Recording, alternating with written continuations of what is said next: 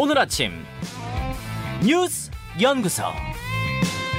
오늘 아침 뉴스의 맥을 짚어드리는 시간 뉴스 연구소. 오늘도 두 분의 연구위원 함께합니다. 뉴스톱 김준일 대표, 경향신문 박순봉 기자, 어서 오세요. 안녕하세요. 예, 첫 뉴스 어디로 갈까요? 비상경제 민생회의. 어제 비상경제 민생회의가 공개로 라이브로 진행이 됐어요. 네, 윤석열 대통령이 직접 주재하는 경제회의고요. 그동안에 열 번 했었거든요. 예. 근데 이제 말씀하신 대로 열한 번째 어제는 공개로 했다라는 게 좀 특이점입니다. 그러니까 어제 처음 한 회의가 아니라 공개를 처음 한 회의인 거죠? 맞습니다. 예. 팔십 분 동안 진행이 됐는데요. 내용을 좀 짧게 세 갈래로 정리를 해봤습니다. 음흠. 일단 첫 번째는 윤석열 정부의 기존 경제 기조를 재확인했다라고 볼 수가 있어요. 네. 규제를 완화하고 민간 기업 중심으로 자율적으로 운영하겠다. 이게 윤석열 정부의 그런 경제 기조거든요. 음흠. 다만 정부는 뭘 하느냐, 어려울 때. 힘들 때 잘할 수 있도록 시스템을 만들어주겠다, 이렇게 밝혔거든요. 네. 그러니까 윤석열 대통령의 표현을 하나 전해드리면은 더 좋은 유니폼, 더 좋은 운동화를 공급하겠다, 이렇게 정부의 역할을 설명을 했습니다. 그거 입고 신고 뛰어라. 맞습니다. 음. 두 번째는 전 부처의 산업부화, 요걸 얘기를 했거든요. 네. 부서를 다 산업 들어간 이름으로 바꿔야 된다, 이런 식의 얘기를 했는데 이건 이제 실제 그렇게 한다라는 건 아니고 어. 그런 생각을 갖고 일을 해야 된다라는 그런 취지입니다. 그러면 농림축산식품부는 농림산업부, 네, 뭐 문화체육관광부는 문화산업부, 이건 아닐 테고 실제 바꾸자는 건 아니고 그런 느낌으로 바꿔서 다 즉 경제를 좀 중심에 둬야 된다, 이런 취지고요. 예. 그리고 회의에서 부동산 정책도 구체적인 게 하나 나왔습니다. 이게 컸죠. 네, 지금 무주택자하고 일 주택자 대상으로 현재는 이제 사십 퍼센트이기도 하고, 물론 이제 생애 첫 주택자는 조금 더 높은데요. 요거를 음. 주택담보대출 비율을 오십 퍼센트로 완화하기로 했습니다. 주택담보 인정 비율 엘티브이를 오십 퍼센트까지. 네. 그리고 지금 십오억 넘는 아파트 대출 안 나오거든요. 아예 대출 안 나오죠. 요거 주택담보대출 허용하겠다, 요런 입장도 금융위원장이 내놨습니다. 네. 분위기는 전체적으로는 좀 화기애애했어요. 음. 그러니까 야당은 자화자찬이다, 이렇게 평가를 했고요. 네. 웃음도 많이 나왔고 농담도 많이 했거든요. 음. 뭐 따지거나 치열하게 논쟁하거나 이런 분위기는 아니었고, 아까 이 산업부 요거 이름 바꿔야 되는 거 아니냐 이런 거 얘기할 때도 웃으면서 좀 농담적으로 그런 분위기가 좀 있었습니다. 음, 음. 그러니까 회의 앞에 비상자가 붙었는데 이제 제가 쭉 팔십 분 동안 봤는데 비상 느낌은 별로 나지 않는 회의였다, 이렇게 아. 좀 보이고요. 아하. 특히 그렇게 느껴졌던 다른 이유가 이제 현재 상황에 대한 여러 가지 진단이 있거든요. 네. 긍정적인 얘기가 굉장히 많았습니다. 긍정적인 얘기들 어떤 거요? 예를 들자면 K배터리 굉장히 잘 되고 있다. 예. 뭐 외국에서 줄을 서고 있다. 그리고 원전은 최대 성과를 얻었다. 음. 또 방산 수출로 삼십팔조 원의 그런 효과를 봤다. 음. 이런 종류의 얘기들을 장관들이 쭉 돌아가면서 했습니다. 음. 근데 이게 지금 홍보하자고 만난 자리는 아니잖아요. 말 그대로 네. 비상 뭐 대책 회의 같은 거였는데 비해서 분위기가 좀 비상하지 않았다, 좀 무풍지대 같았다, 이런 평가들이 있더라고요. 네. 사실은 어려운 문제들이 많이 있잖아요. 고금리라던가 환율 문제, 대처하기도 굉장히 어려운 글로벌 이슈들인데 이런 것들은 언급이 거의 없었습니다. 음, 그래요. 자, 김준일 대표는 어떻게 보셨어요? 일단 뭐 좀 긍정적인 평가와 좀 부정적인 평가를 다 좀 말씀을 드릴게요. 네. 일단 긍정적인 거는, 그러니까 이유, 이걸 한 이유는 네, 뭐 한국갤럽이 보통 여론조사하면은 이 부정적 평가 이유에 대해서 이제 물어보거든요. 거기는 네. 이제 나와요. 음. 그러면 항상 맨 일, 이위 하는 게 경제 민생을 살피지 않음, 음. 무능, 경험 자질 부족, 이런 게 항상 상단에 있어요. 음. 그러니까 이게 지금 이 정부가 뭐 수사만 하지 뭐 지금 제대로 하는 게 있냐, 뭐 이런 부정적 평가가 상당히 많으니까 이거를 조금 소통을 강화하는 차원에서 정면 돌파해보겠다. 그래서 네. 대통령이 직접 아이디어를 내고 네. 쇼하지 말라라고 이제 했, 한 거예요. 그러니까 국민들의 관심 집중시키고 음. 또 국민들에게 지금 경제 상황이 이렇고 나라는 이런 일을 하고 있습니다라고 어, 좀 안심하십시오라는 음. 보여주는 측면, 뭐 이런 네. 측면에서는 긍정적인 취지가 있어요. 그렇죠. 그런 예. 취지에 대해서 저는 뭐 좋게 봤는데, 문제는 이제 박순봉 기자가 설명을 했지만은 이게 정말로 명실상부하게 지금 네, 네, 네 단어가 들어가 있잖아요. 비상, 경제, 민생, 회의. 네. 이거에 부합했느냐. 제가 보기엔 비상하지도 않고 경제와 민생에 대해서도 제대로 얘기, 얘기가 안 나왔고, 이건 회의가 아닙니다. 제가 보기에는. 음. 무슨 얘기냐면 비전 발표회, 아니면 성과, 성과 설명회 같았어요. 그러니까 회의라고 하면은 한 가지 주제를 놓고 사람들이 아이디어도 내고 이런 것들을 음. 그 어떻게 할지에 대해서 네. 극복할지 이런 게 나와야 되는데, 이게 그건 그게 아니라 아까 설명했지만은 우리 뭐 K 배터리 잘한다, 뭐 잘한다 이런 거 하고 그리고 뭐 뭐 뭐 좋습니다. 뭐 산업부로 다 바꾸는 거 좋은데 이게 지금 이 상황에서 이 비상한 상황에서 나와야 되는 것이냐? 이거는 먼 미래의 얘기잖아요. 좀 너무 좀 아, 아니했다라고 음. 볼 수밖에 없고 특히 다른 거 다 떠나서 네. 지금 아까 뭐 퍼펙트 스톰 이런 거 말씀하셨는데. 네.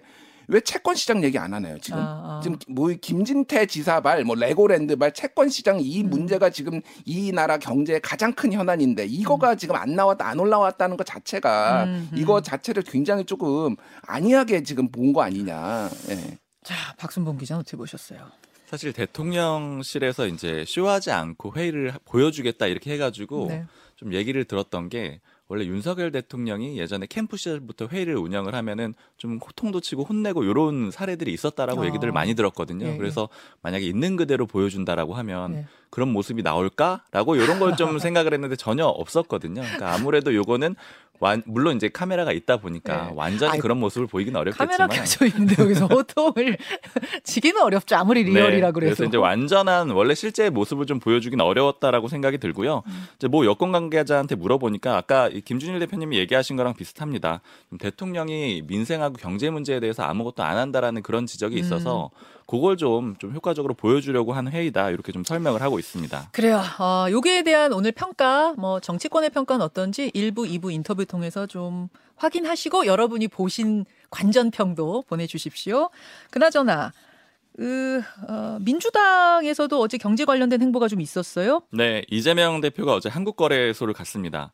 아까 비상경제회의가 오후 두 시에 있었거든요. 네. 이재명 대표의 일정은 한 시 십오 분에 있었고요. 이 일정명이 금융위기 대책 마련 긴급 현장 점검이었습니다. 음. 한국거래소 가가지고 이 대표가 크게 두 가지를 지적을 했어요. 일단 첫 번째는 정부가 오히려 경제 리스크의 핵이다 이렇게 얘기를 했거든요. 네. 그러니까 왜 오히려 정부가 문제냐? 이 문제는 김진태발 금융위기를 사주 방치했다 이렇게 얘기를 했습니다. 자, 이 이야기는 잠시 후에 우상호 의원이 오랜만에 출연을 하세요. 그래서 민주당이 보는 이 경제에 대한 얘기, 레고랜드에 대한 이야기는 거기서 좀 듣도록 하고 네. 박순봉 기자 두 번째 이슈로 넘어가죠. 이재용의 삼성시대. 이재용 부회장이 삼성전자 회장으로 어제 승진했습니다. 네. 부회장이었다가 어제 회장이 된 거죠. 네. 원래도 총수격이었는데 이제 공식적으로 삼성그룹의 총수가 됐습니다. 음. 삼성전자 입사한 지는 삼십일 년 만이고요. 천구백구십일 년에 입사를 했거든요. 네. 이제 이게 좀 궁금해가지고 찾아봤더니 그때 당시 부장으로 입사를 했습니다. 사원으로 음. 입사했던 건 아니고요. 그렇군요. 삼십일 년 만에 회장이 된 거고요. 그리고 이건희 회장 별세 시점으로는 이 년 만입니다. 예. 그리고 승진 혹은 취임이 굉장히 조용했어요. 행사도 없었고 별도의 취임사 발표도 없었거든요. 아, 따로 취임사 발표가 없었던 거예요? 그럼 기자들 앞에서 얘기한 거는 그냥 나오면서 재판 갔다가 나오면서 한 얘기가 아, 있는 거고요. 거기는... 사내 게시판에다가 글을 하나 적었습니다. 음. 미래를 위한 도전. 이게 일부 포부가 담겨 있는데 비교적 굉장히 조용하게 진행이 됐다라는 걸 알 수가 있습니다. 왜 이렇게 조용하게 했을까요? 일단 첫 번째는 이제 상황 보면 알 수가 있는데요. 이사회가 왜 승진을 시켰느냐 요 이유를 이렇게 설명을 하고 있거든요. 글로벌 대외 여건이 악화되고 있다. 그래서 책임 경영도 필요하고 또 신속하고 과감한 의사결정이 절실하다.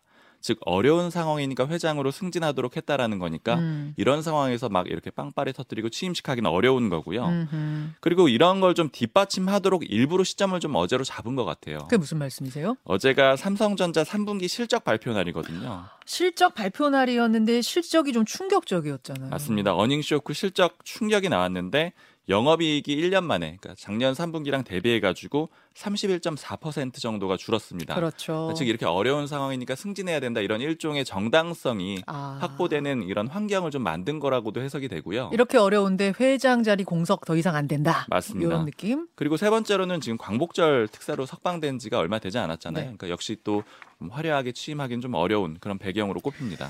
김준일 대표는 어떤 점에 주목하십니까? 일단 그 취임식 안 한 거 같은 경우에는 요즘 트렌드입니다. 그러니까 음, 예, 그 현대차의 정의선 회장이나 음. 다른 엘지 뭐 이런 삼 세 재벌 삼 세 회장들은 다 취임식을 잘 안 해요. 어. 그러니까 이게 그러니까 보리터면 일 대는 뭐 이제 만든 거고 예. 이 대는 이렇게 세운 건데 삼 세는 뭔가 이게 선대에 네. 아, 소위 말해서 아빠 잘 만나서 이렇게 된 거 아니냐 뭐 이런 시각들이 네. 좀 있는 것도 사실이에요. 이, 이 세도 아빠 잘 만난 거 아니에요? 뭐 그렇기는 한데 이 세들은 뭐 뭔가를 이제 막 되게 이, 이 그룹들을 네. 발전시켰다, 발전시켰다 뭐 이런, 막 이런 음, 것들이 음. 있는데 물론 삼 세도 잘하는 분들이 계시죠. 예, 예. 근데 이제 이런 것들을 조금 의식을 해서 전체 트렌드는 그렇다라는 거고. 네. 이건희 회장이 팔십칠 년에 회장이 됐거든요. 삼성그룹 회장. 예, 예.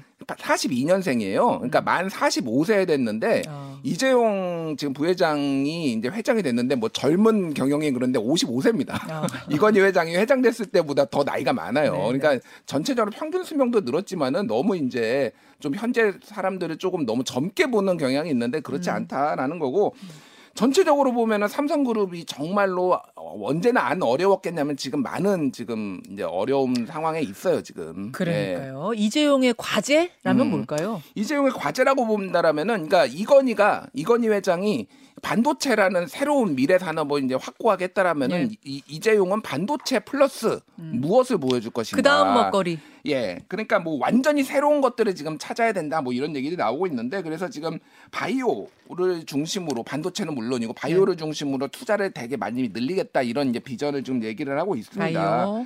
예, 그래서 그런 부분들이 얼마나 이제 먹힐 것인가 음. 이제 이 부분을 좀 봐야 될 것 같고 네. 또 하나는 지금 계속 얘기가 나오는 게 컨트롤 타워 얘기가 나오고 있어요. 컨트롤 타워요? 그러니까 예전에 삼성그룹의 미래 전략실이라는 게 있었어요. 미전실. 미전실. 네. 근데 여기가 이제 조, 좋은 거는 예, 소위 말해서 삼성의 여러 계열사들을 조율하고 어떤 음. 것들이 힘을 몰아주고 뭐 이런 것들을 하는데 이게 법적으로 있는 조직이 아니거든요. 사실 삼성그룹이라고 하지만은 이거를 각자 계열사들은 각자가 독립적으로 움직이게 돼 있는 게 이제 뭐 상법상으로 그렇게 돼 있는데 이거를 그룹에서 이렇게 하, 그러니까 조정하는 것 자체가 이게 편법이다 탈법이다 문제가 있었고 겨, 겨, 가장 중요한 게 여기에서 이제 소위 말해서 경영승계를 다 기획을 하면서 이걸 해체해버렸거든요. 음. 근데 지금은 다시 필요하다라는 얘기가 계속 나와요. 지금. 부정적인 시각이 워낙 많아서 해체했던 음. 그 미전실을 다시 부활해야 되는 거 아니라는 얘기가 나와요. 그래서 이재용 어. 회장이 미전실의 빚을 준하는 것을 무엇을 만들 것인지 어떤 형태가 될 것인지 이게 그러면 삼성그룹의 미래를 어떻게 끌어갈 것인지를 좀 주목해볼 필요가 있습니다.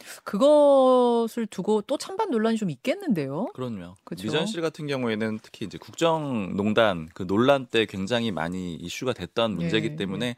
사실 같은 이름이나 또 비슷한 느낌을 주는 거를 삼성그룹이 만들기 좀 어려울 것 같고 우회적으로 좀 다른 방식을 음. 채택할 것 같습니다. 자, 세 번째 이슈로 넘어갑니다. 계곡살인 이은혜 무기징역. 보험금을 노리고 남편을 살해한 혐의를 받고 있는 이은혜와 그 남자친구 중형이 선고됐습니다. 네, 이은혜에게는 무기징역이 어제 내려졌고요. 네.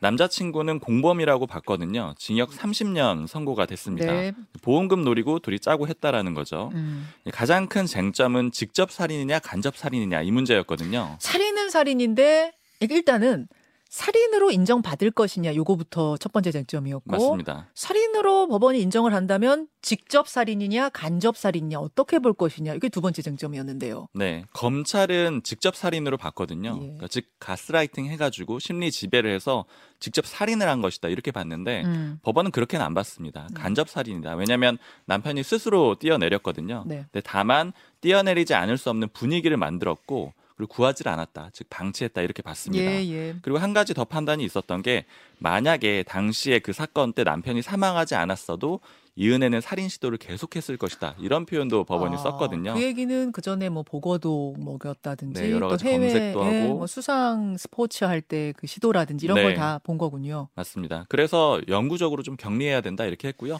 이은혜 측은 항소를 할 계획입니다. 네, 김준일 대표 어제 판결 예상하셨어요? 뭐 중형이 나올 것은 예상을 했는데, 그러니까 저도 눈에 띄었던 거는 법원이 가스라이팅, 네. 그러니까 심리 지배에 의한 직접 살인은 인정하지 않았다라는데 이제 음, 눈에 띄어요. 그래서 계속 나왔던 게 이은혜가 남편을 그 완전히 심리적으로 지배를 해서 가스라이팅을 해가지고 움쩍달싹 못하게 했다. 음. 그래서 자발적으로 이게 뛰어들게 했다. 그 계곡물에라는 건데 법원은 인정 안 했습니다. 그 부분에 있어서. 왜냐하면은 이를테면은 뭐 피해자가 주고받은 문자 메시지 뭐 이런 거를 봤을 때 생명이나 신체 위협을 줄 요구까지 거부를 못할 상태였다고 단정하기 어렵다라고 어. 봤어요. 그러니까 물론 가스라이팅의 정황 징후는 있지만은 그래서 이 부분은 이제 이 앞으로 중요한 판례가 될 것 같아요. 그러니까 이게 사실은 이게 중요했던 게 가스라이팅은 인정이 되면은 앞으로 많은 살인이나 이런 범죄에 이게 가스라이팅에 의한 것이다라고 음. 인정이 될 텐데 그거에 대해서는 법원이 선을 그었다. 아, 네. 심리지배 가스라이팅에 대한 법원의 어떤 판례를 만들었다. 일 심이 그렇고 이 심 항소하는 거죠. 네, 항소하겠다라고 했고요. 네. 이 심도 있고 아마 삼 심도 있으니까. 네. 지켜봐야겠습니다. 두 분 수고하셨습니다. 감사합니다. 감사합니다.